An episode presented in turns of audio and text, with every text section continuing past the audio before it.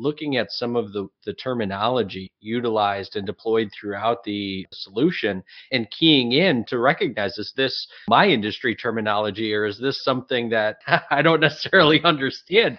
And I think that's a you know it's it's kind of something minor, but I think it it it could turn into a, a major issue when you are just doing the the kind of checklist approach, to the typical ERP discovery. Growing a business requires a holistic approach that extends beyond sales and marketing. This approach needs alignment among people, processes, and technologies. So, if you're a business owner, operations, or finance leader looking to learn growth strategies from your peers and competitors, you're tuned into the right podcast. Welcome to the WBS Podcast, where scalable growth using business systems is our number one priority. Now, here is your host, Sam Gupta. Hey everyone, welcome back to another episode of the WBS podcast. I'm Sam Gupta, your host and principal consultant at independent ERP and digital transformation consulting firm Elevate IQ. The announcement about the end of life of an ERP system has fired back every single ERP vendor. Whether we talk about Oracle's announcement for JD Edwards, SAP announcement of ECC, or Microsoft's announcement for GP. The vendors that have a lot of solutions in their customer base without very strong communities can typically sunset their products very easily without much noise. But that is not possible when you are a vendor such as Microsoft and you have one of the most adopted ERP solutions with over 40k installations. So Microsoft may keep extending its deadline for end of life for GP, but how long? Would it have a clear direction for the cloud, just like other products in the MS portfolio, like Dynamics BC and Finance and Operations? Does it make sense to buy GP in 2022? Does it make sense to stay on GP and wait until Microsoft officially sunsets it? If so, what would be your alternatives? But which businesses would be the right fit for Microsoft Dynamics GP? In today's episode, we invited a panel of industry experts for a live discussion on LinkedIn to discuss major stories in the ERP and digital transformation space and an objective and independent review of Dynamics GP's capabilities. We covered several grounds, including its history, technology evolution, product roadmap, strengths and weaknesses. Finally, we reviewed which industries and market segments are using Microsoft GP as of today and which segments are going to be the best fit. With that, let's get to the conversation. Hello, everyone. Welcome to today's show. And if you're joining for the first time, this is part of our industry series for which we meet every Tuesday at 5:30 p.m. Eastern.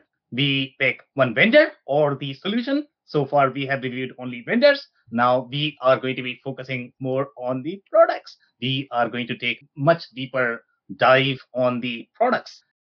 So yeah, so we do that. We also review a bunch of stories uh, from the week related to ERP or digital uh, transformation, and we are going to do all of that. Before we do that, we are going to start with everybody's intros. I am going to start with my intro. If you don't know me, I am Sam Gupta. I am principal at Elevate IQ. I have been doing ERP and digital transformation for roughly 20 plus years. And today's topic is uh, Microsoft GP. You know, we have done a lot of engagement Microsoft GP, so it's near and dear to my heart. And then, uh, as part of Elevate IQ, we help our clients uh, with the ERP selection, contract negotiation, uh, enterprise architecture, system architecture, business process reengineering, and the ERP implementation. On that note, I am going to move to Phil for his intro. Hi, Sam. Hi, everybody. I'm Phil Kerper with Ringling Business Solutions here in Wisconsin coming to you today. Nice to be here.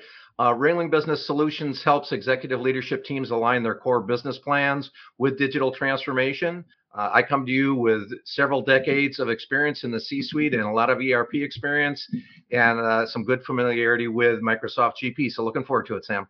Thank you so much, Phil, uh, for the intro. Dave, can I move to you next for your intro? Sure. Thanks, Sam. Hey, everybody. My name is Dave Chrysler, and I own an operations consulting company working with leaders in the manufacturing, construction, and cannabis spaces to help them create the systems needed to grow their business. And I come to you today with more than 20 years in manufacturing operations, uh, working on ERP implementations and systemization. So happy to be here, and, and thanks for having me, Sam. Okay, amazing. Andy, can I ask you to introduce yourself next? Absolutely. Thank you, Sam. Uh, my name is Andy Pratico. I am uh, in the show on location in Las Vegas today, so that's very, very exciting. I've been involved in ERP software for manufacturers for about 40 years, and I help companies evaluate and, and understand the truth about system before you buy. Thanks so much, Sam. Okay, amazing. Thank you so much for being here, Andy. And uh, before we start on today's story, and if you're in the audience, you are joining for the first time, uh, make sure you guys are going to be commenting uh, in the LinkedIn comments wherever you are watching or YouTube if you are watching there. Uh, and uh, our panelists are going to make sure that they get back to you with uh, your questions. And if we cannot get back to you on your questions during the show, then we'll make sure that we will send your answers after the show. On that note, I am going to start with first story and the first story is very exciting. And the reason why it is exciting is because it is coming from our friends at Sage. Uh, and this is related to the Sage Intacct platform, uh, which we have reviewed. And this is the one of the cloud native platform that we all know. Uh, they are positioned for slightly more non ERP centric industries, and those are going to be the service industries, not really product industries, which are going to be manufacturing, retail, uh, the product itself is does far better in general in the service center and that is going to be your not-for-profit um, that's going to be your saas companies uh, it's going to be healthcare uh, you know uh, staffing companies. Those are the companies they are the major uh, chunk of customers for sage intacct uh, as we all know we have seen this in in the other shows as well that sage intacct has been trying to get into more of the product centric space first they tried to develop the, the construction capability. They didn't have as rich as deep construction capability as their legacy solution, which is your Sage 300 CRE. Uh, but now they are trying to uh, develop the construction functionality. It's not there, but I mean, it can work very well in the uh, unless you require very sophisticated functionality, then Sage is probably going to push you uh, to their uh, slightly more on-prem solution. I don't think that is even uh, cloud hosted. Probably it's going to be cloud hosted. the partners but they have been trying to build the micro vertical functionality on top of Sage Intacct. Uh, and uh, based on the Bright Pearls acquisition, we know that they are trying to get into the uh, more of the DTC market, the omni-channel market that is going to be slightly more e-commerce centric. And today they have announced that they are trying to get into manufacturing. Now, this is very interesting. As we all know, manufacturing market in general is very crowded and it's extremely competitive as well. There's no reason why Sage Intacct would actually try to come to manufacturing market when they can really fill the holes in their existing solution for the other micro verticals where there is not as much competition. For example, let's say if you look at the construction space, if you are going to find a true cloud native solution for the construction space, you might find, you know, with the help of add-ons, but you don't really have the native capabilities provided as part of the solution itself. Uh, you have a lot of gaps in the government contracting space, uh, which is primarily penetrated by companies like Deltek. You have Unanet, uh, but you know there are a lot of gaps in that space as well. But again, manufacturing is the biggest market for ERP. That's why everybody is sort of trying to grab a piece of pie in the manufacturing market. So we are going to look at their uh, capabilities, what they have done more from the manufacturing perspective. So here, one of the most interesting things about this release is that they have released this in the country called France, okay, which is very interesting, and I have no idea how they chose that country as the first pilot. Uh, by the way, in France, they don't seem to have the localization because they are relying on another uh, add-on which is called Sage FRP 1000 uh, is what they are using. So they must not have as strong localization for the French market. That's why they probably need to use this add-on. So the first question is going to be, hey, when you don't have the localization, why not build the localization first in the core solution, then building something where you are probably not going to have a shot. But maybe in the French market, there are no uh, cloud native solutions. For example, Acumatica is definitely not there.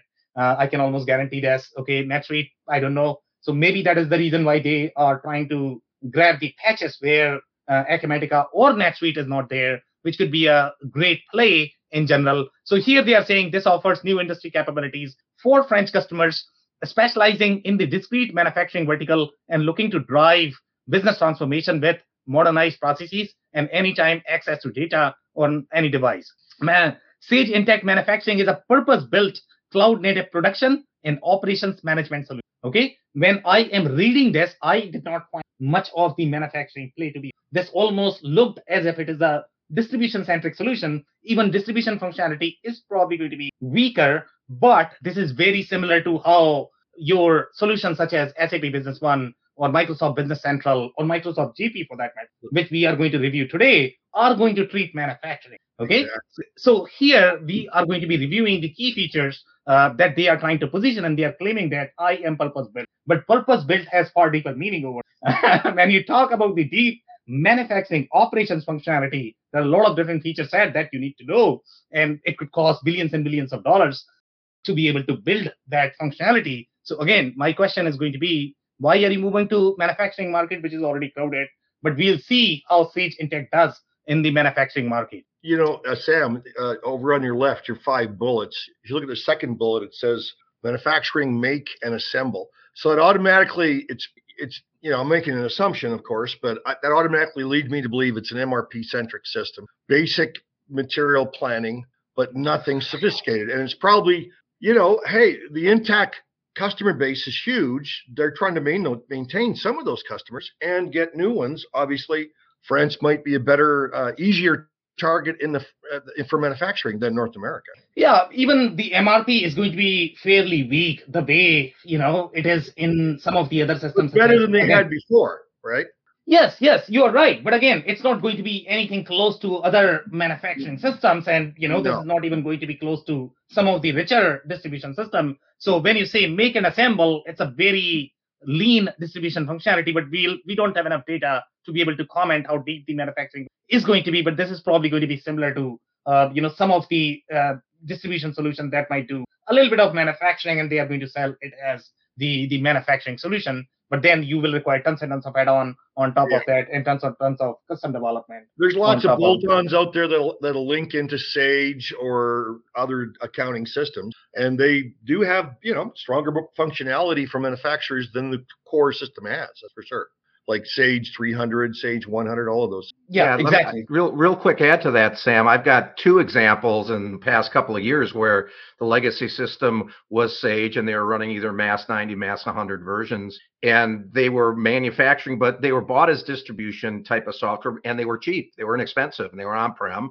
and and so they kind of grew into a partial manufacturing solution, but not a lot of depth and you know uh, as far as exactly what you're saying and in both those cases those companies moved on to a much more appropriate erp as their sure. business it's probably kidding right yeah yep. yeah that's what i would feel uh, you know they might have BOM but you know that is the only thing probably they are going to do the way you know some of the other distribution centric uh, systems uh, for them manufacturing is just create a BOM and that's it manufacturing is done you know manufacturing is far deeper operationally uh, overall in terms of the complexity if you want to do it right i mean if you are doing it in a spreadsheet then anything is going to work for you then you probably don't need an erp system uh, but if you are doing and, and, and running the way manufacturing is supposed to be done efficiently, then you would probably require thicker functionality. Uh, just to be just to be aligned, guys, Sage Intacct is one of the prettiest uh, cloud native system. You know, from the product perspective,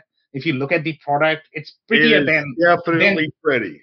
Yeah, the other uh, cloud native solutions such as Acumatica and NetSuite. Uh, that's how beautiful you know the design is just phenomenal the way it yeah. looks. But again, it has very deep financial functionality. We looked at you know the way they are developing the feature in the release notes last week, I guess, uh, when we did this session, and they are trying to uh, develop some of the financial functionality that I only saw in systems such as SAP. Uh, it's very rare to find those uh, you know functionality in a mid-market system, but Sage is obviously trying to build a very thick financial functionality that you are not going to find in other system because obviously this is promoted by account uh, accountants just love Sage because obviously they are not going to find a better system overall from the accounting perspective that is going to be cloud native. No question. And you know what? That just leads that segues into into your evaluation today because you're right. Sage Intacct today is like widespread with the accountants, but in previous decades,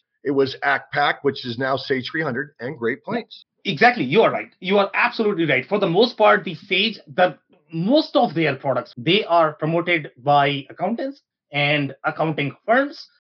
I would say, you know, Sage 500 was decent manufacturing system.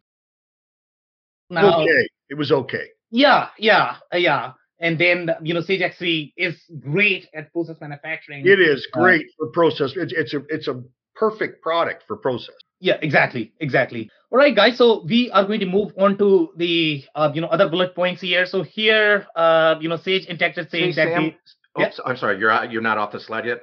I'll I'll wait. Uh, Phil, go on if you have a comment. No, it was more. It was more on scope. We have a question in the chat on the scope for tonight's show, but uh, but let, you should finish Sage first. Okay, all right. So here, uh, you know, obviously they are trying to claim. Sage is saying that they are trying to build the industry-specific features that we have seen in case of their Brightpearl acquisition that we are seeing in this particular case when they are trying to develop the manufacturing functionality. Here, again, they are saying automated system updates, keeping customer uh, compliant with local regulations. That's the best of breed capability that they are trying to position as the manufacturing solution. But obviously, Sage FRP 100 is probably not part of the Sage Intacct portfolio. Maybe I don't know if it is an add-on or uh, it's going to be a separate, uh, you know, product. Uh, but that's definitely not part of Sage, uh, Sage Intacct. Otherwise, they would not name it separately here. So here they are saying optional integration with the locally proven finance solution, which is Sage FRP 1000, to ensure compliance across key finance and accounting processes. So obviously they don't have that localization in that country, which is key for that country. Uh, France, if my understanding is right, I think France has very deep localization needs the way uh, the taxation is structured in that country. So you would probably require a specialized solution. Uh, and that could be the reason why they are trying to target that country because nobody else is there. So here, now they are saying within our portfolio to the more complex capabilities offered by Sage X3, Sage Intacct Manufacturing provides small manufacturing businesses with the opportunity to use best-in-class technology at a scale that suits them. So obviously they are trying to do similar to what NetSuite does. You know, you go to NetSuite, you start on NetSuite, and then I'm going to sell you uh, Oracle uh, ERP Cloud. This is probably the similar strategy, but again, you need to find your market because everybody needs to have that best of breed functionality. Uh, not best of breed, sorry, industry functionality in 2022. That's how most ERP players are able to win. If you don't have, uh, you know, the deeper functionality in a specific industry, it, the solution is actually going to struggle. So right now, the way Sage Intacct is going, they are going all over the place. Uh, they should be developing far deeper functionality for certain industries, and they should be pos- positioning in those industries as opposed to going everywhere. Here they are saying Sage Intacct manufacturing is available to customers in France either on a standalone basis or integrated with the financial management capabilities of again uh, Sage FRP 1000 and is offered uh, by Sage's experience value-added reseller network of partners, which is the go-to model, uh, go-to-market model for Sage in general. Uh, they have a very strong channel.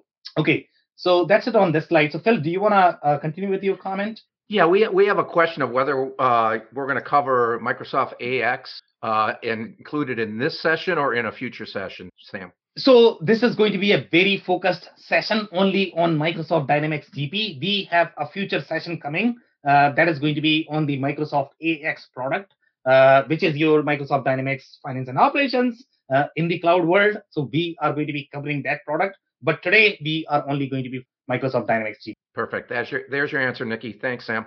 Okay, anything else, guys, before I start the briefing session on Microsoft Dynamics? Okay, so Microsoft Dynamics GP, guys, uh, you know, obviously it's one of the most adopted solution. Okay, uh, it has roughly what 40,000. Uh, Andy, correct me. You have been in the market for far longer than I have been. You're right. Uh, you're right around the correct number. Yeah, so they have roughly 40,000 installations. For an ERP, 40,000 installations Okay, uh, even SAP does not have that. SAP may have for larger customers, uh, but typically getting that number itself is a big deal. The cloud native solutions, none of them are close to a point of 40,000. NetSuite is probably going to be closer, uh, but I don't think they have as many relations. So kudos to Microsoft. They acquired this solution somewhere in 2000, uh, and they have they have done a wonderful job uh, in maintaining or retaining those customers on Microsoft Dynamics. Microsoft Dynamics GP, when it was acquired, it was a classic accounting solution, the way the accounting solution or the single tenant solutions are built. And I call them slightly more desktop app. When Microsoft Dynamics GP was acquired, it was almost like desktop app for accountants. It did a lot of things really, really well. Uh, it was an easy solution for accountants, obviously much richer than systems such as QuickBooks. That's why they moved to Microsoft Dynamics GP because you know it provided a lot of bells and whistles that they would not get in the simpler accounting systems such as QuickBooks. Now, uh, Microsoft Dynamics GP is not positioned for the cloud world.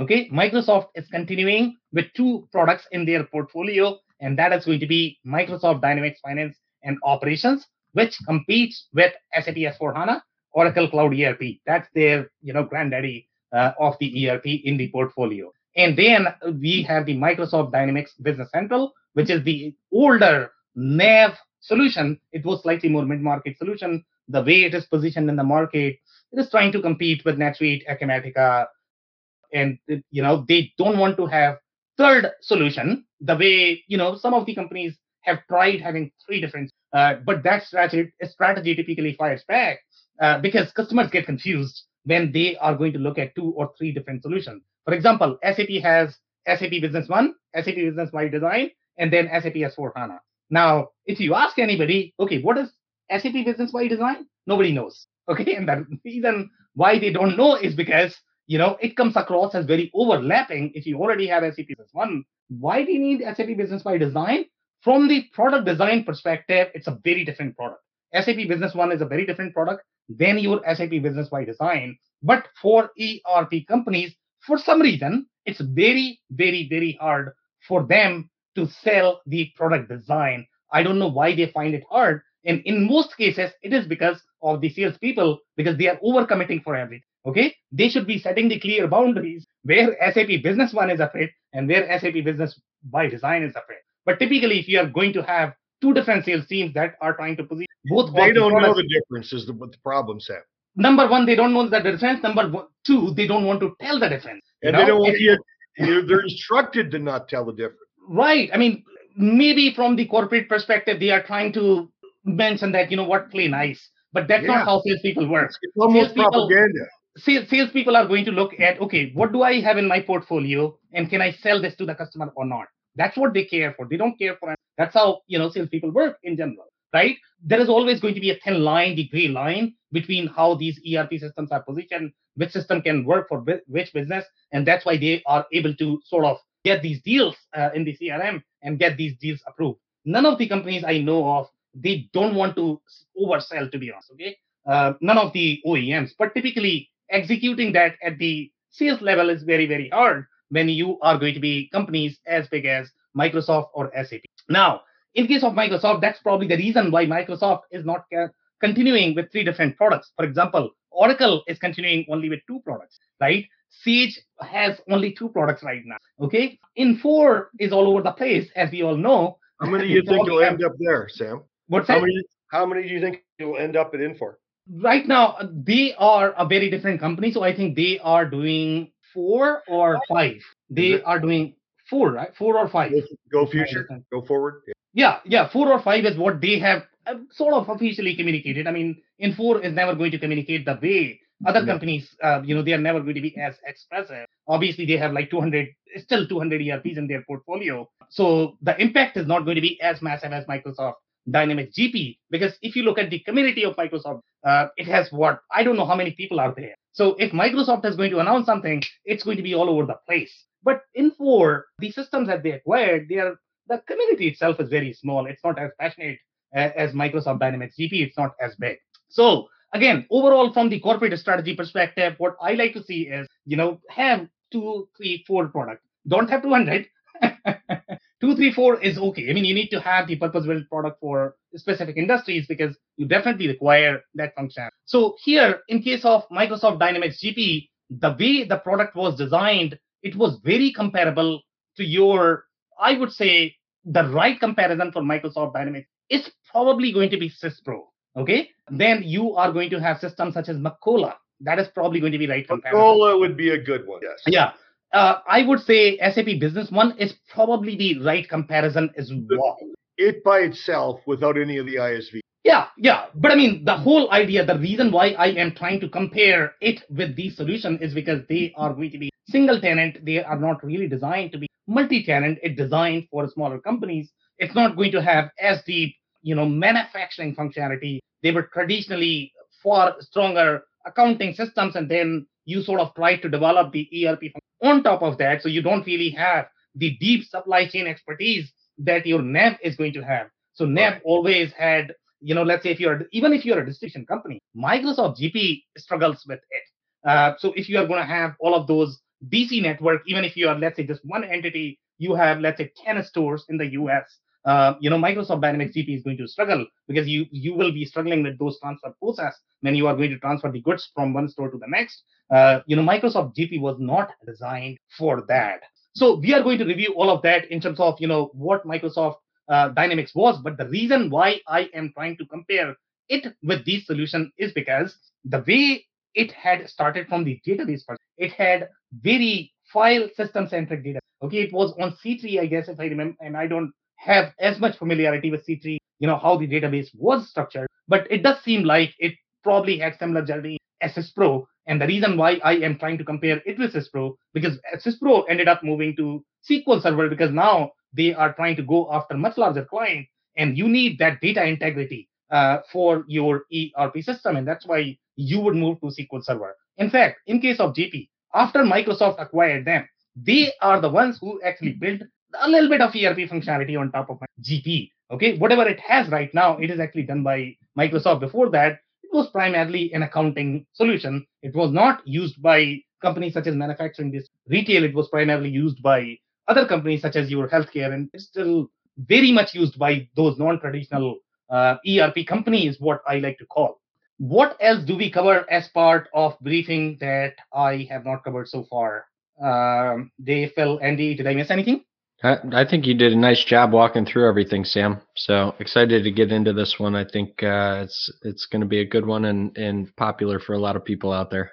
It's got a it's got an incredible following. It's been around for a long time. Accountants always loved it. It'll it'll be interesting on some other slides that are coming up here too. Uh, what I found with GP is if you needed uh, somewhat advanced warehouse management, it pushed you into F&O. If you wanted to stay sure. a Microsoft product, it, it that's just, a massive it, leap. That's a massive yeah, yeah, yeah. So, but that that goes to your that there's nothing in between, right? So you got you got one. If you're a distributor with multiple DCs and and somewhat of a complex restocking type of model, it's hard Business to get that out of GP. would be able to accommodate, Bill. Exactly. Exactly. there, there is an, in between for what you're describing. That's a whole different topic, though. We're, we're talking about GP.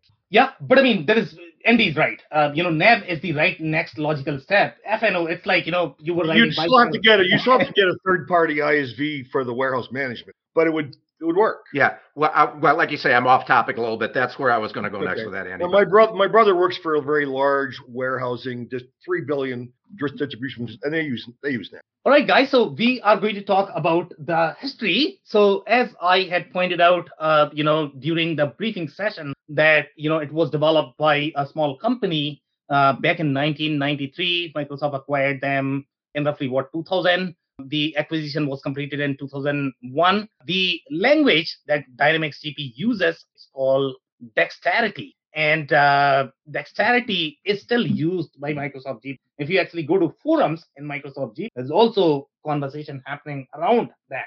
So you might find a lot of programmers who might know what that language is. But obviously, all of these legacy, they find it hard to migrate that to slightly more modern languages that you are going to easily find developers. So in this particular case, I have had clients where they might be on AS400 and there is no logical reason why they are on AS400. And sometimes they need to pay $300 an hour, $400 to pay to those COBOL developers because right now you are not going to find very many people who really understand, you know, how AS400 works. So they can charge whatever they want. And that is the challenge that you are going to get. Let's say you are on GP, you are going to pay 2x on very, very, very old system. It's like you are trying to maintain a car that nobody wants in the world. You are the only one who's riding it. So, so you have to pay the price. And, you know, there is no logical reason why you should be uh, on this system as such, unless you are super frightened that move is probably uh, going to be very disruptive for your business. So in general, you should be paying attention to the programming languages, which language uh, the system is using, and if there are any other uh, you know developers in the market or systems in the market that might be using the uh, programming languages, that should be a factor when you are trying to evaluate. Now, when they acquired, they were as uh, it's very clearly pointed out here that they were on c-tree uh, Microsoft actually migrated them to Microsoft SQL Server databases. If you're on Microsoft SQL Server, there are a lot of different systems that are running in the market, so you have nothing to worry about as long as you are getting Microsoft SQL Server. It's not going to be as capable as SAP HANA, but still, it's Microsoft right. SQL Server that is still running the mission critical load. And 90% of the systems are probably ERP systems are probably running on Microsoft, uh, as far as I know. It says pervasive. Do they are they currently deployed on pervasive as well? Pervasive, not which is the new version of Btrieve. It says previous versions were compatible. So I don't know if they. Okay, so it's probably an older version, or probably clean SQL now, Microsoft has. Okay. Yes, yes, yes. I don't know if yeah, Microsoft. previous versions, right? Okay. Yeah, exactly. And Business Central uses a very new language called AL language, uh, it's very new, it's very modern, it's different, but at least that uses the modern framework. You are going to have the modern development tools. You are going to have development community that is going to be super passionate about this programming language, uh, you know, compared to your dexterity. Now, there have been a lot of conversations about the life cycle and when Microsoft is going to pull the plug. Uh, you know, they have been very clear when they announced, I believe, in 2018 that they wanted to go really hard on cloud market. They changed their channel, uh, you know, they changed their comp strategy, the way they wanted to really approach the market. And at that time, they announced that, you know, this is how your distribution model is going to look for cloud. Uh, they had very price this approach for uh, distributing the price. They Microsoft is probably the only that I know of who has the real consumption based model. Okay, there are a lot of companies that talk about consumption based model, but here, in case of Microsoft, you can literally buy three license as of today, and tomorrow, let's say if you need two, you can take off. That's okay. That's what is the real meaning of consumption. Consumption does not mean that even if you are going to be on the transaction based system, that could be consumption based, but you are still signing the contract for three with the company, so you are locked when you are going to be signing the contract with them. But in case of in the case of Microsoft, they are the only ones who are probably doing the prorated. In other cases, you might be able to negotiate it out when you are going to be working with the vendor. There might be a possibility, but they don't have crystal clear rules. Uh, you know, when they are going to be signing up the contract, that okay, you can take out the license at any point of time, and this is going to be used whatever you like. We are not going to charge you when your seats are going to, which is a far fairer model than a lot of companies who are trying to market very aggressively that they are only concerned. Now, one of the sorry, uh, anybody had any comment? Okay, so they had made or they have made a lot of announcements about dynamic GP going end of life. This is what a lot of OEMs do. They are going to announce and they are going to sense uh, how the community is going to react. Okay, and if you have community as large as GP, you know the backlash is going to be slightly frightening because obviously what Microsoft does not want they don't want to lose all of those 40,000 customers and they can't uh, they cannot afford to uh, lose them for let's say for SAP or or Oracle so obviously they need to be slightly more gentle so they are trying to extend line and slowly and gradually moving those customers to other uh, you know cloud native systems that is going to be either business central uh, they are going to be incentivizing the customers to move to business the pricing is going to be friendly they might give you a lot of discount if you actually moved to cloud but if you are still going to remain on GP, there is going to be a time when they are going to pull the plug. And sometimes they might not even announce that, because of the past backlash that they have already faced. So you are already in the waiting game when they are going to pull the plug. So I don't know why you would wait or why you would buy the GP license. It would not make uh, in 2022 because they don't have a clear cloud strategy for GP, even though you might see during the demo that it looks like cloud when you are going to look at GP, but it is only going to be lifted and checked. And we are going to be talking about the difference. It's not really as cloud native as your business central system, which is re-architected, rewritten, reprogrammed as the cloud native system. Your GP is not going to be that. GP is delivered over web. Okay, you will not be able to spot the difference if you don't have the programming background. But if somebody knows anything about cloud native, they can uh, by looking at the screen and by comparing these. So in case of GP, obviously it's not re-architected, redesigned. It's it's it's very on-prem. Uh, typically, it is going to be hosted by partners, but now I guess Microsoft is doing that as well. So, but again, uh, I don't think they are ever going to re-architect this system because you know from the strategy perspective, it would not make a ton of sense. And so far, they have not announced that. So again, if you are buying a new system, I just don't see a reason why you would go for GP. And uh, if you're waiting on GP, what are you waiting for? Uh, you should probably move out of right now. Okay. Any comments? I can take those. I was just going to ask Sam, have they not pushed that date back a couple times already since they've been talking about it? And I saw that now it's 28, but I've seen a couple different reports that they just keep on hedging that number. And they'll keep pushing until there is you know, so they are going to be looking at, okay, how many customers do I have today? So maybe today I have 40,000. I was able to incentivize, let's say, 10,000 to move to, uh, you know, either NAV or some other system. So now I have maybe as of today, I have 20,000 or 10,000 or 500. Obviously, if I have 500, how much backlash am, am I going to get? So I'm just simply going to pull the plug. Okay, go figure it out. I don't care now because now I have 500 customers. So that's how companies think, irrespective of whether they are going to announce or whether they are delaying. The only reason why they are delaying right now is because the customers are not willing to move from GP at this point of time. They are still on GP. Uh, there is a substantial majority of the customer that is still sitting on GP. So they have no choice but to extend because obviously their goal is not to lose those. Their goal is to educate them. But you know, if somebody is simply not willing to move, then what can they do? They cannot. I think it strengthens your point that they've been moving the date that all of a sudden, you know, the, the future comes slowly, then all of a sudden. So, you know, the next thing, like you say, uh, at some point they're going to say, we told you. Exactly. I mean, that's how companies operate, right? So either you, and, and by the way, I mean, this is, everybody sort of hated SAP when SAP announced 2020. Okay, literally everybody. You, know, you cannot do that. It's just too powerful. SAP is but SAP is the only company that was really expressive.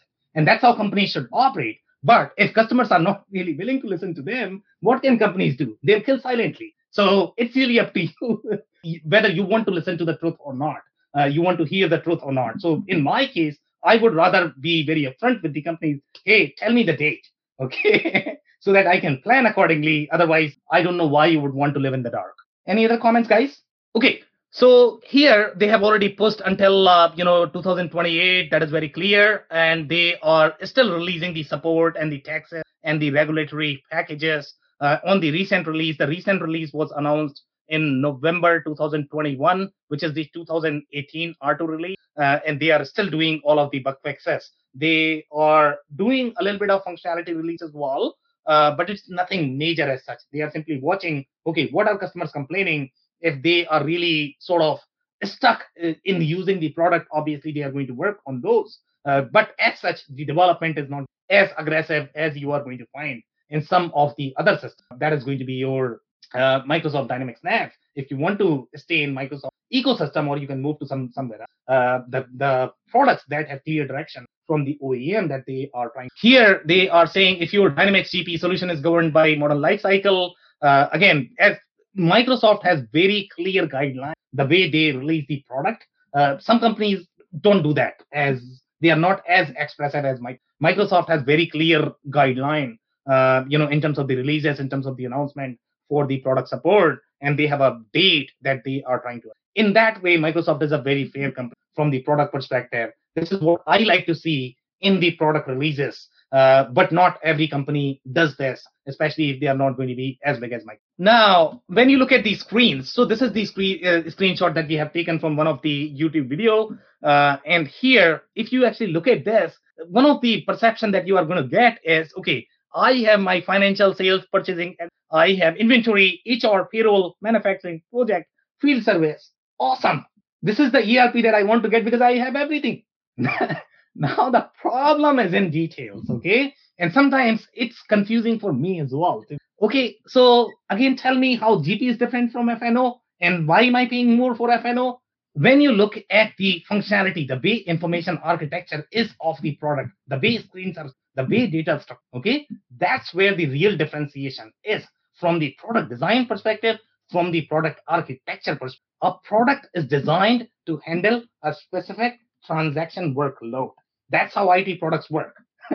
okay, you are not supposed to be putting, let's say, you know, eight people in a very small car. You know, it's not designed to. Um, you might be able to pull it off a couple of times, but uh, that's not fair to the car, I guess. Uh, that's how ERP systems work. So in case of GP, obviously it's a very small solution. Now, overall, from the feature perspective, if you are taking the checklist approach for your ERP selection, GP might be able to match pretty much everything. It'll okay? check all so boxes so if you are taking the traditional approach for selection, you are probably going to be confused.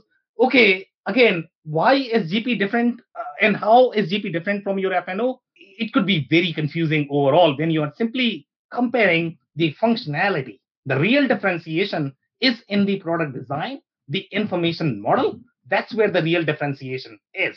Okay, it is not really in the functions and features unless you are trying to visualize the workflow, how a specific feature is going to be implemented for you and whether the solution can do that or not. And that requires far deeper analysis than simply checking the boxes uh, on a spreadsheet. So here, obviously, you are going to find tons and tons and tons of options in G uh, overall from the reporting perspective. But that's how, uh, at least if you look at the mainstream vendors, for example, SAP, if you look at uh, Sage, they are all going to have very deep reporting capabilities on top of your accounting they are going to have very deep accounting capabilities. They are probably going to have very deep procurement cap. Okay, but they struggle for the other operational capabilities. And that's where, let's say, if you are in the manufacturing distribution, you need far deeper supply chain manufacturing capability if you are trying to buy for that.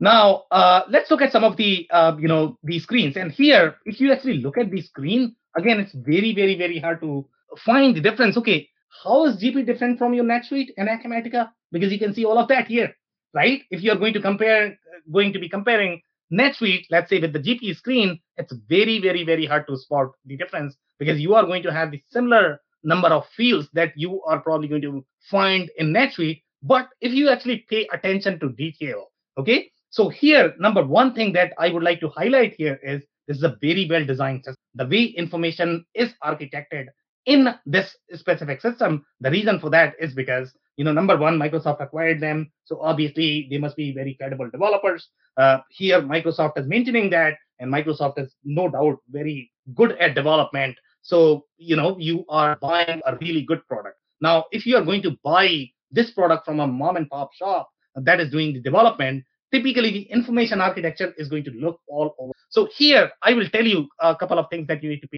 For example, let's say if you look at the ship tools, the build tools, so this is the one to n scenario where you are probably going to have multiple ship tools and build tools. And this is where the differentiation is. When you look at the baby ERP versus the bigger ERP, one to n scenario is where the differentiation. For example, let's say if you compare GP with your NAV or F&O, one of the areas that they are going to struggle is going to be, and I don't know if this is going to be true in case of GP or NAV or not, but when you grow and you are a much larger company, then what you cannot do is you cannot have that one to one to one approach, meaning you are going to close the order, then you are going to cut the shipment, then you are going to, uh, you know, close the invoice. Typically, these smaller companies are okay with that.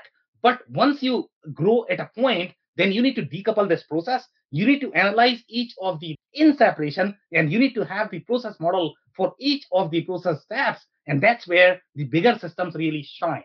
Okay. Some systems are going to be really, really good at one to N process. Some systems are not going to be as good. And typically those are very small systems because they are designed for very small operation. They are going to say, hey, uh, in Acumatica, I can close the sales order in one click because the only thing they are trying to show is they are trying to show one-to-one scenario. In most cases, that's not the case. If you are looking at bigger companies, once you scale, you need to decouple each of these steps. You need to analyze them in isolation, and you need to figure out, okay, what is the best way of optimizing this process step? What can I do to make sure this process is going to be efficient? And if you are going to be using a smaller system, obviously they are going to struggle with those one-to-one scenarios. Uh, the other, uh, you know, challenges that you are going to see, I, one of the most highlighted challenge that you will hear in the GP versus NAV community or the conversation, the way their chart of accounts are uh, structured, they are not as scalable as some of the, the larger systems. The other differentiation that you are going to find in GP versus NAV is going to be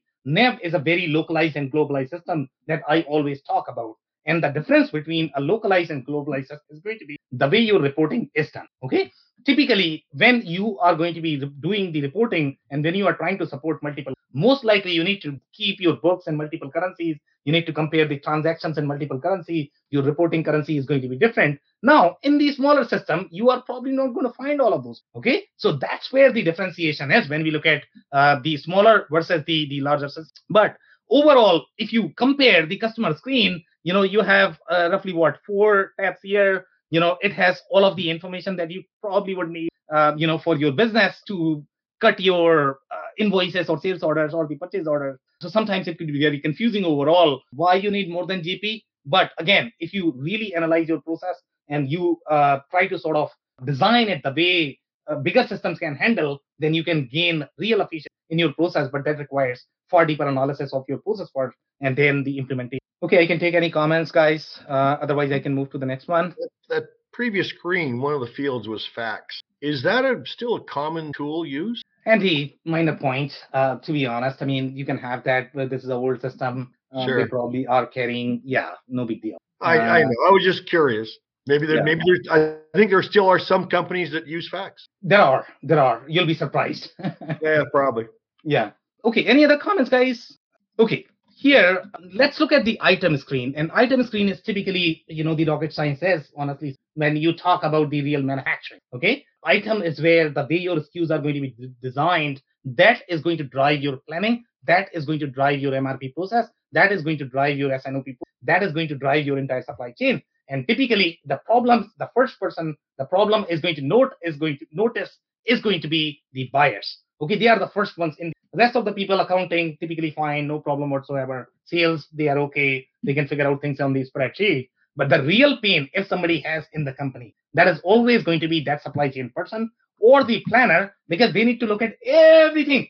And one of the things, if your inventory is, uh, you know, going to be off, is going to be your due dates are going to be off, okay. Uh, and then they have to do a lot of competition on the spreadsheet to figure out, okay, they need to order this on time, so they will be living on the spreadsheet. Uh, and if you have too many buyers, obviously they all are going to have their own processes. Uh, and then inventory and the BOMs are not going to be aligned. Sometimes that is because of the the underlying limitations of the system. The other times it could be because uh, you know of of the way it is implemented. So here, if you look at the item screen, again, our analysis right now is that GP is more of the accounting system.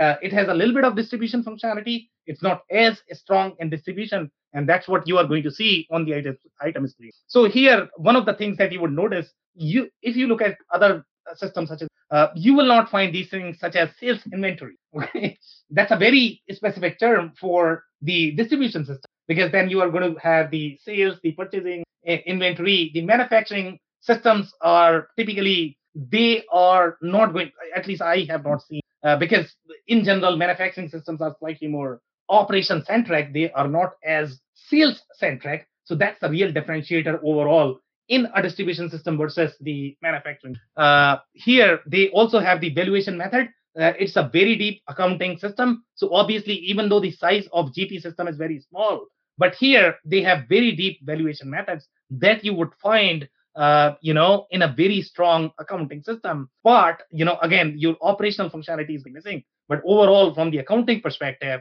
uh, you are going to be covered. The other, again, here, if you look at some of these screens, the only thing you really have is the options, accounts, and suggest I- items. You don't really have the the thick functionality that you would expect uh, in much larger system when you are running very deep supply chain, very deep operation, very deep manufacturing. Uh, that is something I could not see here. Now, again, if you look at these functions, sometimes that could feel overwhelming that it has too much. I probably don't need all of this. okay. And that's the beauty of ERP systems because most of the demos, when you are going to look at the demos, even of these smaller systems, sometimes it's going to come across as very, very alarming because you are going to see a lot of different features. And these are typically reports. Uh, so these systems are going to support a lot of reports, uh, but they are not going to have the real bells and whistles that you are going to need for your supply chain, uh, as well as uh, you know for your planning. Uh, here, for example, let's say if you look at item kits, bill of materials. Now the bill of materials functionality is going to be very light. Each of the distribution system they are going to have bill of material. Every system has bill of material, uh, but again, they cannot really do the kind of you know manufacturing require uh, the bill of material. So here, let's say if you're light manufacturing, you are a distribution company, you are probably going to be okay. But if you are a really strong in in operation and the manufacturing, then probably it will not work. Uh, here, the other thing to note is the item resource planning and the site resource planning. Again, these are very distribution. Okay, so typically in the manufacturing world, you have the material resource planning and you have the distribution resource planning. So a lot of distribution systems use distribution terms. Okay, they are going to call it as DRP. But now, if you look at the item resource planning and the site resource planning, the way it is worded, it comes across as if this is for the distribution system. So these are the things that you should be paying attention to when you are evaluating the ERP system to understand the difference, whether it is designed to be more of the distribution system or is it really a manufacturing? So this is where the real differentiation is of these things. Uh, obviously, you have landed cost, landed cost growth. That is probably going to be that is slightly more advanced functionality for a system like GP. So if GP is doing that, kudos to them. Um, they also have uh, some more advanced features such as you know your lots and serial number. And most of the companies, even the smaller ones, they are probably going to require that. So even the smaller systems are probably going to support uh, all of that, and that is probably going to be part of the checklist. So uh, you know each of these will have that. Okay, so here is the newer screen uh, that is coming from Microsoft itself. So obviously now, if you actually pay attention to the screen, the best way to find out whether it is the cloud native system or whether it is the on-prem system would be pay attention to the way the icons are structured. If icons actually feel like they are slightly more IE5, IE77 then you are probably looking at lifted and shifted, uh, you know, system. So here, as you can see, home, financial, uh, you know, so as you can see the layout, it's very Outlook centric, the older Outlook. So obviously it is rendered in the web. Uh, you have a bunch of nice looking tables because they have changed the colors, but changing the colors does not change the underlying code. so, uh, you know, colors are great. I mean, the appearance is going to look as if it is modern, but it is designed to be as the okay. So lift? so lift and shift is going to be when you are not going to be designing the system from the ground up as the cloud native. You are simply putting the the code base that you have, and you are simply porting over web, and it's going to work in web. So from your perspective, you're going to feel anything that is on web is probably going to be cloud and I am going getting the subscription pricing. So from your perspective, there is no difference. But as such, the underlying code makes all the difference in a cloud native system versus a system that is going to okay. Now the degree of lifted and shifted is going to be questionable as well. Some systems were designed from scratch. They are cloud native. Some systems are sort of in between. Most of them. okay. Uh, but some systems are never going to get any cloud native functionality because they are not part of the strategic priority for the OEM. In case of GP, they are trying to please the customer because they are asking for it. They have the web version, but this is this system is never going to be architected as far as my understanding goes of Microsoft strategy. Maybe they are going to change that, uh, but you know I don't think they are ever going to redesign, re-architect, make it cloud native the way other systems are going to be, such as your Microsoft Business Central uh, or uh, any anything else. For example, SAP Business ByDesign NetSuite Acumatica, obviously they are all uh, they have been re-architected uh, as the cloud native system. Hey Sam, I've got a question for you. I, when when you have a system that is, uh, you know, back to your point of of the uh, lifted into the cloud, does that make does that make the transaction side more process heavy, or is there any impact on the on the the processing power because of that particular development versus cloud native uh, I, I, understand the UI portion. I'm curious on the processing power and if there's any, uh, you know, issues from a transaction standpoint. You might not feel the difference, to be honest. Uh, from the depending on see, typically that is going to be dependent upon how heavy the database is in the background. Okay. Uh, typically, processing is going to be based on the capacity of the database, and that's the reason why SAP has HANA Appliance uh, because they are running one of the strongest workloads. So database matters a lot overall in terms of uh, the thickness of the transaction. What kind of transactions can you process in the system? So the smaller systems, as we all know, when we looked at some of the smaller systems, they try to take the shortcut. They are going to flatten the information model. And the only reason why they are flattening the information model is because your database cannot process that long string transaction. it's going to break in between. You are going to get a lot of errors. So they are yeah. trying to shorten that by you know many different means. But overall, uh, typically database is where you are going to see the real performance improvement. You will see minor issues overall, but when you are going to use it, because your business systems are designed for that business user, and even if there is going to be a slight difference in the performance of the system, they are not going to be motivated. We all know, let's say if my internet breaks two times in a day, I'm not going to be motivated to work, to be honest. So systems typically have very psychological impact on on your mind. So when you look at the efficiency and productivity, it goes far deeper than simply looking at this performance. But I'm not too sure if there is going to be a sort of the transactional difference. Maybe, maybe not. I'm not too sure but you are going to find the differences when you are going to use the system because the technology is not designed for that form factor. The form factor is different. I, I, think that's a great point. I mean, everybody probably has seen situations like that unfold where, you know, one part of the process is not working or a system doesn't function as as you know a user intends, and so they ultimately find a workaround in that, and you know that's how we get that's how we get uh, you know process migration. So. Thanks for answering. Of course. Uh, anything else, guys? Uh, okay, so I'm actually going to move to the next one. And here, uh, if you actually pay attention to this screen, so here, as you can see, it is ported on the web.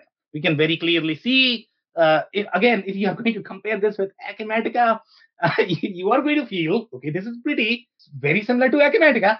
Uh, okay, so how is it different again? Saying it is not cloud, but for me, as the buyer, it looks same.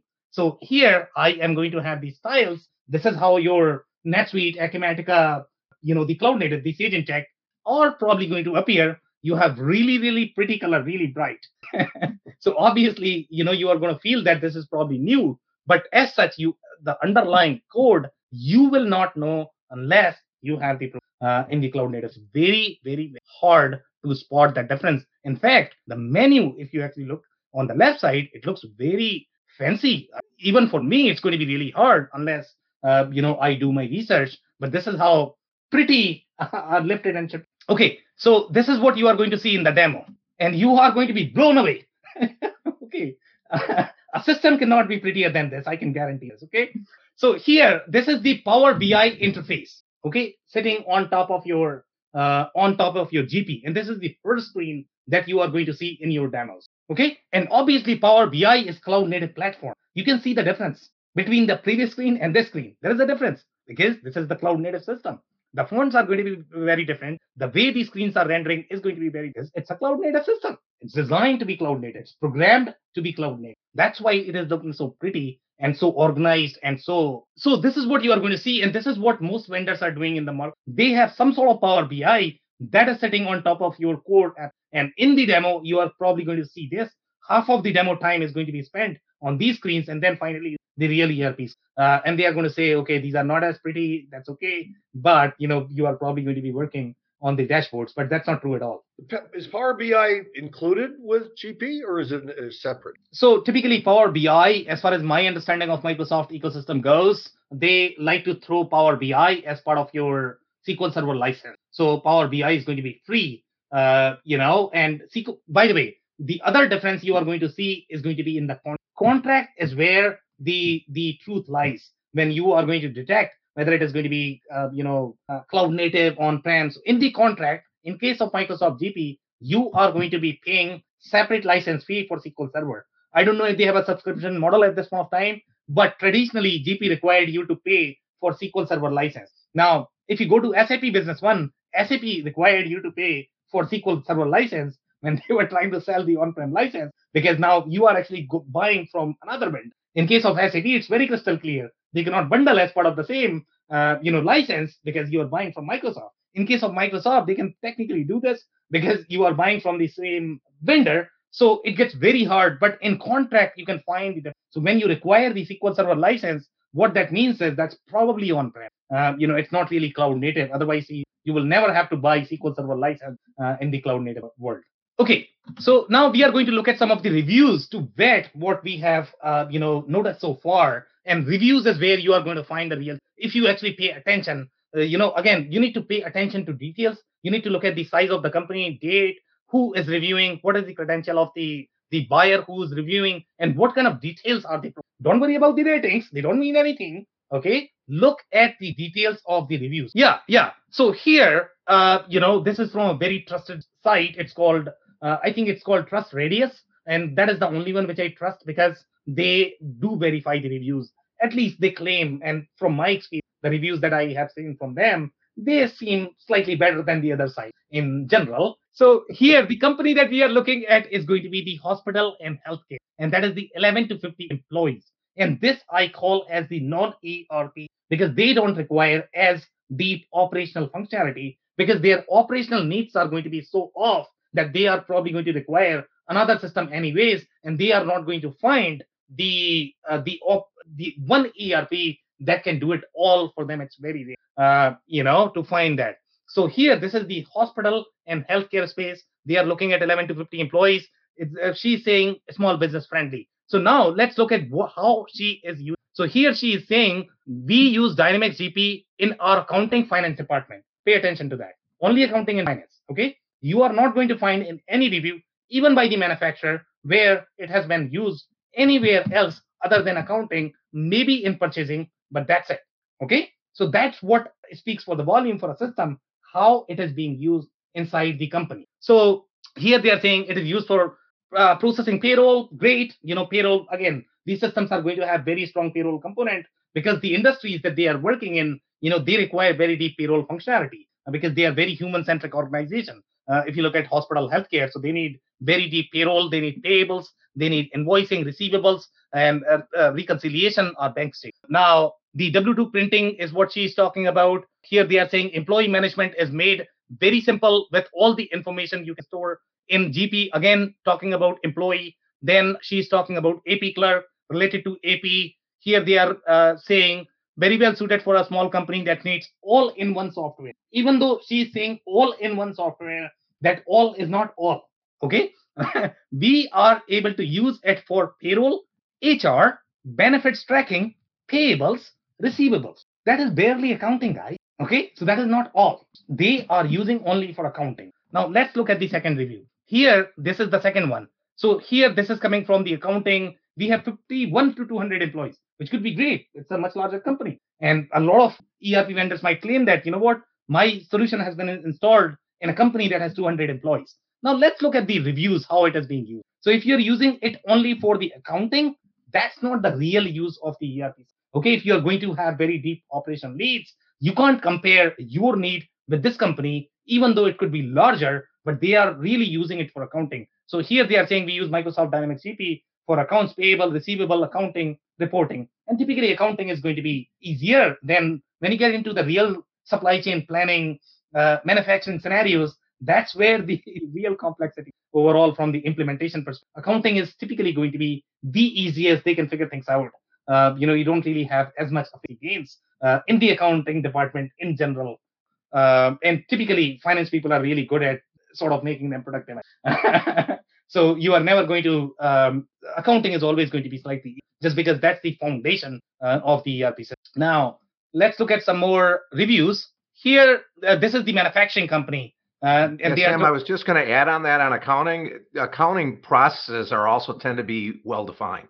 Their their GAAP processes, their processes that are pretty standard and defined. Some of those other things, the business process definition is a big part of the lift, right? Exactly, and you know, typically the people who have been doing accounting for a while, they sort of understand, you know, how to how to optimize themselves. They know their way around, and obviously there are going to be a million ways to do the accounting. Uh, but then you need to be compliant with the guidelines as well. But as such, again, in the finance department, unless you are a very big company, it's very, very efficiencies. That's why accountants, you know, who are slightly more strategic, they tend to focus more on the inventory sales uh, because there is only so much you can do from the account. So here, uh, this is the manufacturing, and I was really excited to review this. I'm like, okay, when I look at the screen, GP had everything. Okay, so this should work for any company, right? Any manufacturing. So I'm looking at, okay, what is my manufacturing? Okay, this is true for your business central product as well which is a very distribution centric. So here they are saying Dynamics GP is the ERP MRP solution for a client with over 100 employees. Now, when you are going to read that line, you are going to say, okay, Dynamics GP is working for a manufacturing company that has 100 employees.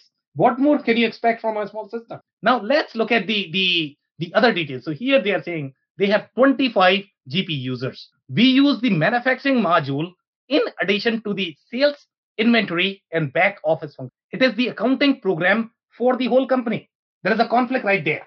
Okay, they are saying first they are saying you know it's for everything, but then he is saying it's the accounting program. And then as a manufacturer, it is responsible for bill of materials, logistics, planning, ordering, and general ledger. Now, even though it is saying bill of materials, logistics, I don't think they are doing the supply chain planning. I would say 100 person company would probably have decent supply chain workflow. They might have multiple warehouses where they might be doing a, a lot of uh, you know transfers depending upon what kind of product they are selling. But it should be much harder left to be able to do that in GP. So here, let's look at the pros and cons now. Might, the logistics might be just like an, interface to PS or that, that, that's a possibility, right? Andy. That, that's, that's you know you know how it is, right? It's amazing how how one word can be interpreted a thousand ways in Exactly, exactly. So here, let's look at the pros. So pros, he's saying Great Plains started as the back of accounting. That's our interest work. So he's right that you know it started as the office accounting. Now, uh, some of the other things, communication from Microsoft about future of GP as they continue to promote Business Central and Dynamics 365, confusion and concern among users and partners about how long GP will get first level support and development. And that's a fair concern, guys. Okay. Uh, obviously, Microsoft is trying to push. They are trying their best to move you in the right direction. But if you are not willing to be moved, then you know God can help you. Uh, that's all I can say right now. Sam, uh, this this, this uh, review is three years old or almost three years old. Do you think that there has been any evolution to the GP product since then that may alleviate some of these? They are doing a little bit. So what they are doing is they are doing the fixes. They are doing the regulatory support obviously they don't want any customers to be in legal trouble uh, because of non-compliance that Microsoft cannot support, uh, afford to have uh, negative, uh, you know, PR in the market. That's why they have to comply from the regulatory perspective. So they are going to be doing all of the regulatory fixes. They are going to be doing all the tax fixes. They are going to be doing the bare minimum product fixes. That is not going to stop people from filing their doing their payroll. So they are doing all of that, but obviously the development is not going to be as aggressive as uh, some of the other cloud native. Okay, so the web client. So now Dave, pay attention to this comment. I think this is where you are. So this is coming from the user. So he's saying the web client flat out sucks. You will need RDS or Citrix to support remote users. If you stick with desktop client, it enormously increases your workload as every update requires you update every client. RDS is the way to go just to simply the update procedure, but RDS is an okay. So there is pricing implication here. Uh, I don't know how the web client is rendered, but typically you are going to require some sort of Citrix. So as I said, you know, it's a it's almost like a display the way Citrix technology works, right? Uh, so they are simply trying to sort of broadcast. That's what you are sort of using. You know, it Citrix technology itself has improved significantly. That's why you sort of don't feel the difference But as such, from the pricing perspective, there is no shortcut. So you have to pay for the additional license, and then you know you are also going to see issues. Yeah, I, I worked in a system um, that was uh, uh, it was very similar in infrastructure, and and there were some performance issues directly tied to the uh, to the RDS. Um, so I I now I kind of see how that ties together. So thank you. but in some cases, you know, you might not require RDS because you know there are ways to do lifting and shift, and people are becoming really smart because obviously uh, in buyers are becoming really smart. They can figure these things out. So now they need to find other ways of selling that. Yeah. So, yeah. The system I w- it, it was an EFI system. It was an older system. So, but yeah, diff, diff, different. Uh, yeah. So here, uh, you know, the other uh, review here, they are saying you also have to understand that GP started life as Great Plains designed for accountants. The other other modules were added on after Microsoft bought Great Plains. Modules like manufacturing are red headed step children with much smaller support ecosystem. Okay, so so he's being very clear there that it's not really designed for the manufacturing; it's really the stepchild. Um, so if you are starting fresh, you may want to look at something built for the mobile world, and that's where the other difference is. When you are going to look at the Salesforce experience on mobile, that's the your cloud native. Okay, so if you use Salesforce and if you're going to use any other thing, and most of the ERP system, they are probably going to have the browser-based experience. They are not going to have a real app.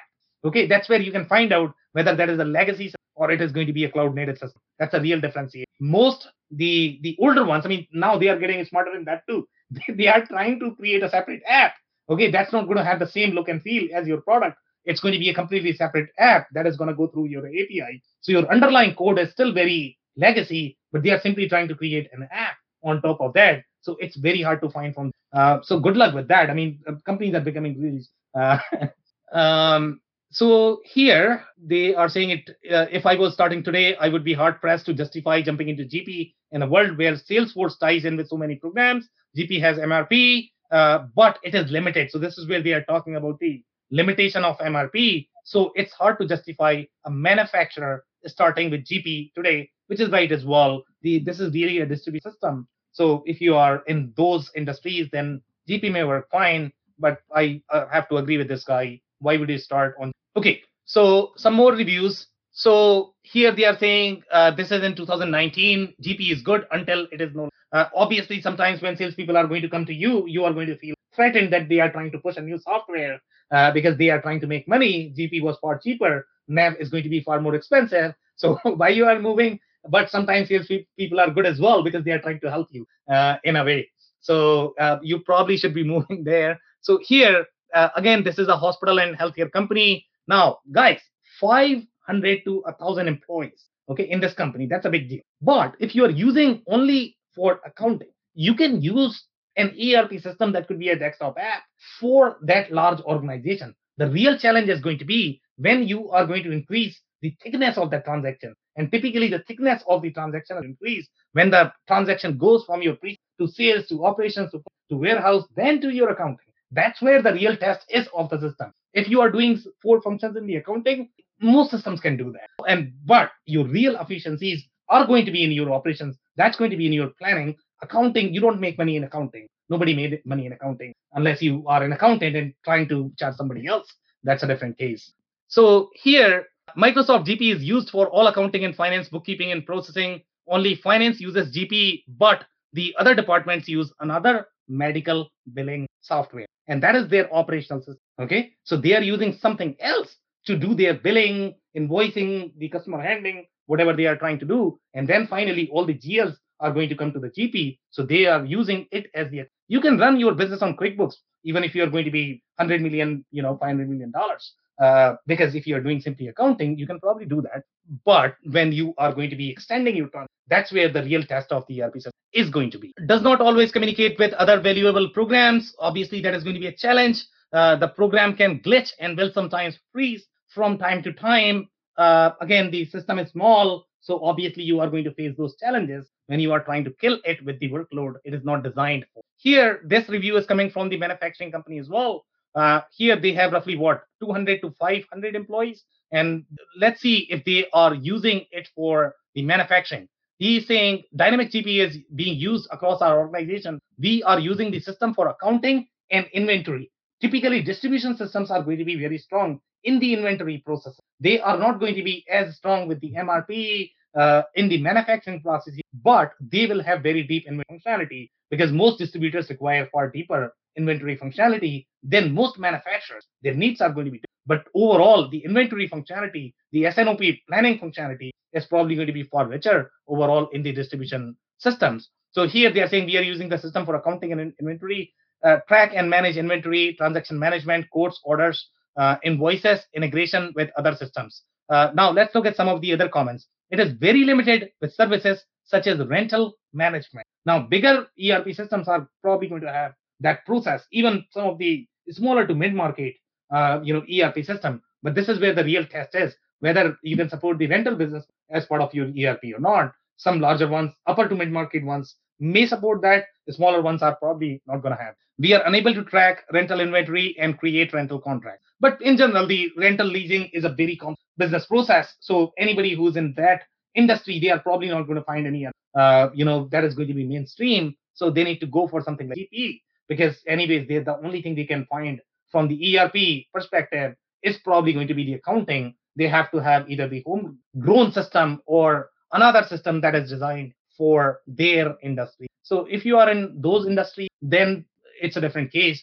But if you are a mainstream ERP industry, then you should be finding something that is already tested and proven in the market. So I will just go with the last slide and then we can take some short comments. So here, this is also the real estate company. Real estate is a great example, guys. Uh, I call that as very non non ERP industry. You're not going to find much overall from the ERP perspective in that industry. So most companies, what they do they are probably going to have Salesforce. They are going to have an accounting system, and then they are trying to manage all of their processes somehow. You know, either custom built or they are trying to get some sort of real. That's how they manage. But here they are doing it for sales, production, profit loss, uh, accounting statements, and for inventory control of science and other needed materials. Uh, real estate companies are going to have a little bit of uh, your uh, inventory processes, but the inventory processes are not going to be as strong as your distribution because that's their bread and butter. It is used across the whole organization, but users are managed by individual department. Pros and cons, inventory and supply chain management, uh, project analytics and sales management. So here, this person is saying it is well suited for small to medium sized sales and supply forces. I can't see larger companies uh, using this uh, but perhaps I'm mistaken. He's actually right uh, that the larger companies are probably going to struggle. Uh, here, this is also the retail company. Now, in this case, we have 200 to 500, and we'll see if this is being used by the re- retail company. So here they are saying Dynamics GP as a supplemental general ledger software to to coincide with our POS software Horizon Retail Solution, and this is going to be, uh, you know, have very thick POS functionality. It's going to be similar to your Brightpearl, that's what a lot of retail companies do is they are they are going to simply utilize either the POS system or the e-commerce system that is going to have far thicker, you know, front end processes. But then it's not going to be a real ERP. You are still going to struggle with the real ERP scenario. But this could be okay for a very small company. Uh, if they are simply trying to buy a POS that is really rich, uh, it might have a lot of functionality. And then you have accounting system that is simply doing the accounting for you. But the operations is completely so we had a nightly feed uh, sent from Horizon into Dynamics GP to track our accounting in our general ledger. Currently, we are still paying license fee to have access to historical GL detail. So this is they did something they moved from GP. So you have to pay for the historical license because you want to keep that license. And then uh, they are saying as a Microsoft product, it's integrated closely with Excel. Guys, this is a very important point. A lot of people feel that Microsoft is going to have the best integration for Excel. That's not true at all. Uh, you know, a lot of other systems in the market, they have far superior integration. Microsoft typically struggles. In fact, NAV is not the, the product that is most integrated with Excel. You are not going to find a very intuitive button on uh, Excel, and sometimes you might require an add-on. So just because Microsoft is saying, you know, Microsoft products integrates very well in the Microsoft ecosystem, that's not true at all. There are systems that can do far better in, uh, with Microsoft products. Um, so as, a, as it's a, it integrates closely with Excel. Every report can be easily exported to Excel. Uh, but guys, pay attention to the term report. Uh, in a lot of different ERP systems, you can literally dump your screen in a spreadsheet if you want to do. Here, he is saying report. Any system out there, any ERP system can do report to Excel. That's very easy. Okay, when you have the data in the report form, but dumping the whole screen in a spreadsheet is a different ballgame altogether. Not a, not many ERP. In fact, I think SAP struggles. So here, I recommend hiring a consultant to help with integration and ongoing service. Uh, it's not a standalone product. So that's it, guys. So now we can take some short comments. This was good, a good session, Sam. I uh, I think, as with most of these sessions, uh, the devil is in the details. And one of the things I picked up on on what you said early on uh, which I think is is a, a, great point to reiterate. But you know, often as you're as you're looking through these things, and and and everybody knows how a demo typically rolls. But the point that you made early on was looking at some of the the terminology utilized and deployed throughout the uh, solution, and and keying in to note, you know, to to recognize this this kind of you know my industry terminology or is this something that you know i don't necessarily understand? Uh, and i think that's a you know it's it's kind of something minor but i think it it it could turn into a, a major issue when you are just doing the the kind of checklist approach the typical um, you know erp discovery. Uh, you know that that could be another tool in the in the toolbox to to kind of lend a a good filter of is this a product built for what I'm trying to do with it? Does it match up to my business processes? You know, and is this going to be a viable product for me uh, into the future? Just one quick comment there. So, just one thing: make sure that your business processes that you are trying to compare your product with are in line and in order. Because if you are trying to compare the broken business process uh, processes with the system, good luck with that. Uh, that's going to be a lot of fun. Thanks for adding that. you know, having 40,000 customers and uh, who knows how many users that is, um, there's going to be a market for the product for a long time yet. Come, people leave, they know Great Plains, they, they're used to it, they're, you know, they go to a new place. There is going to be a market. It's just that it's going to be. A- I agree.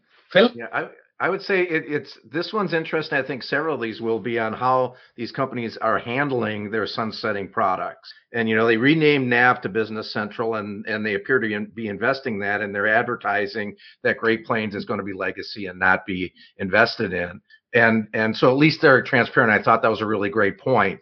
But I also was just it's really interesting how they're kind of hiding that it's not really native cloud. They're kind of hiding that there's other things going on. And I just wanted to add on the on the um, on the BI that just even if they include that in the license, the you know uh, the business intelligence doesn't stand itself up. There is still real work to be done, whether right. it's SI work or your own work to be done in order to get something decent out of a BI process, even if the licensing is cheaper almost. And that's why, Phil, we saw in case of Epicor that they are going to be building a lot of pre-integrated, pre-built BI dashboards that you can customize. So obviously, based probably, right? So, sorry, what's it? Role based, probably. Uh, role based as well. Power BI is not as sophisticated BI platform in general. Uh, you know, obviously there are far richer platforms out there in the market, uh, and the only reason why Microsoft is able to throw that for free is because it's a baby product. You know, uh, they would not make as much money. In, a lot of uh, people like it though. They yeah, do just because it's simpler. About. Yeah, it gets talked about. It does. It does it's the QuickBooks product, guys. Everybody loves QuickBooks. Okay, or they hate. But well, good session today, Sam. Very, very session like always. You betcha. Yeah. Any other short comments, guys, before I wrap? All right, guys. So if you are on Microsoft GP on March 15, 2022, uh, you probably need to plan a little bit because you need to find out how the software world works. You know, the product is not going to be. Or 2028. Uh, 2028, we can talk about this uh, issue in 2028 as well. there is a chance that you know they might extend the deadline. It might be too late. there might be a chance that they might extend the deadline. But why would you stay on a dying product?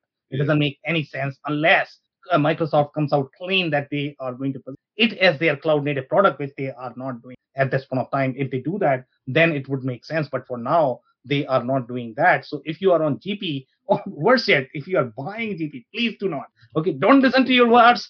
don't buy GP. Okay, in 2022, nobody should be buying GP. Uh, you know, you can maintain if you are already on GP, you can stay on that, but you should not buy new GP licenses in 2022. On that note, that's it for today, guys. Um, if you joined for the first time, this was part of our industry series for which we meet every Tuesday at 5:30 p.m. Eastern. We pick one vendor for the solution. We analyze it thoroughly, and then we pick a bunch of stories uh, for the week that we cover related to ERP and digital transformation. So make sure you guys are going to be here next week. We are going to come back with another uh, vendor or the solution.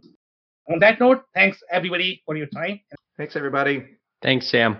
Thank our guests enough for coming on the show, for sharing their knowledge and journey. I always pick up learnings from our guests, and hopefully you learned something new today. If you want to learn more about ND Practical, head over to essoft.com. It's E-S-S-O-F-T.com. If you want to learn more about Dave Chrysler, head over to thechrysler.club. It's T-H-E-C-R-Y-S-L-E-R dot C-L-U-B. If you want to learn more about Phil Kerper, head over to ringlingbusinesssolutions.com. It's R-I-N-G-L-I-N-G-B-U-S-I-N-E-S-S-S-O-L-U-T-I-O-N-S Links and more information will also be available in the show notes. If anything in this podcast resonated with you and your business, you might want to check other related episodes, including the interview with Cristiano Gherardini, who discusses the importance of costing granularity and why it is crucial to understand your product's profitability. Also, the interview with Phil Kerper, who shares his insights into executing on DTC strategy. Also, don't forget to subscribe and spread the word among folks with similar backgrounds. If you have any questions or comments about the show, please review and rate us on your favorite podcasting platform or DM me on any social channels. I'll try my best to respond personally and make sure you get help. Thank you, and I hope to catch you on the next episode of the WBS Podcast. Thank you for listening to another episode of the WBS Podcast. Be sure to subscribe on your favorite podcasting platform so you never miss an episode. For more information on growth strategies for SMBs using ERP and digital transformation, check out our community at WBS.rocks. We'll see you next time.